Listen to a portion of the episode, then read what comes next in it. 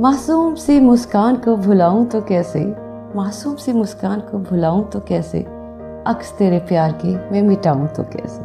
अक्स तेरे प्यार की मैं मिटाऊं तो कैसे? वह, क्या बात है।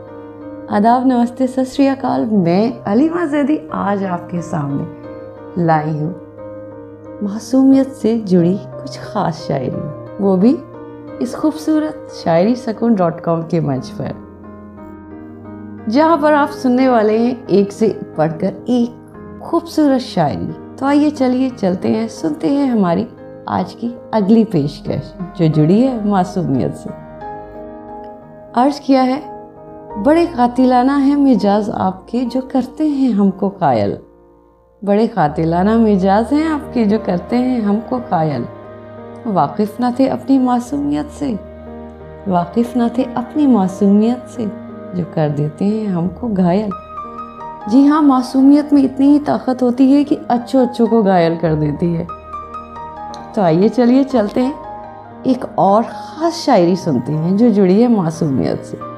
अर्ज़ किया है, हुस्न की मासूमियत थोड़ी सी कम कर दें। हुस्न की मासूमियत थोड़ी सी कम कर दें। वरना मेरी निगाहों को तेरा गुनेगार बना दें। वरना मेरी निगाहों तेरा गुनेगार बना दे। वह, क्या बात है। यहाँ तो भाई निगाहें भी गुनागार बना रही हैं। भाई, सब ऐसा ही होता है जब लोग प्यार में पड़ते हैं। तो आइए चलिए, चलते हैं, सुनते हैं हमारी एक और ख़ास शायरी जो जुड़ी है मौसमियत से। अर्ज़ किया है, तेरे जैसा मासूम होना, तेरे जैसा मासूम होना किसी के बस की बात नहीं।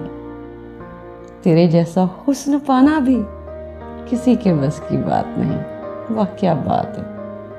भाई, आप लोग सुन रहे हैं शायरी सकून डॉट कॉम और यहाँ पर आपके लिए हम लाए एक से एक ख़ास पेशकश, जो जुड़ी है मासूमियत से।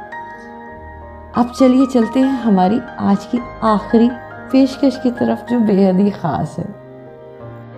अर्ज़ किया है दांतों तले उंगली दबाकर निगाहों को मुझ पर रोकना। दांतों तले उंगली दबाकर निगाहों को मुझ पर रोकना। बड़ा अच्छा लगता है तेरा मासूम निगाहों से देखना। बड़ा अच्छा लगता है तेरा मासूम निगाहों से देखना। वह, क्या बात है। दोस्तों, आप सुन रहे हैं शायरी सकून डॉट कॉम और यहाँ पर हम लेके आए हैं आपके लिए बेहद ही ख़ास शायरी। तो आप लोग हमें ऐसे ही सुनते रहिए और कमेंट करके बताते रहिए कि आपको हमारी ये ख़ास पेशकश कैसी लगती है। कल फिर मिलेंगे इसी शायरी सकून डॉट कॉम के मंच पर। तब तक के लिए मुझे इजाज़त दीजिए। अलविदा।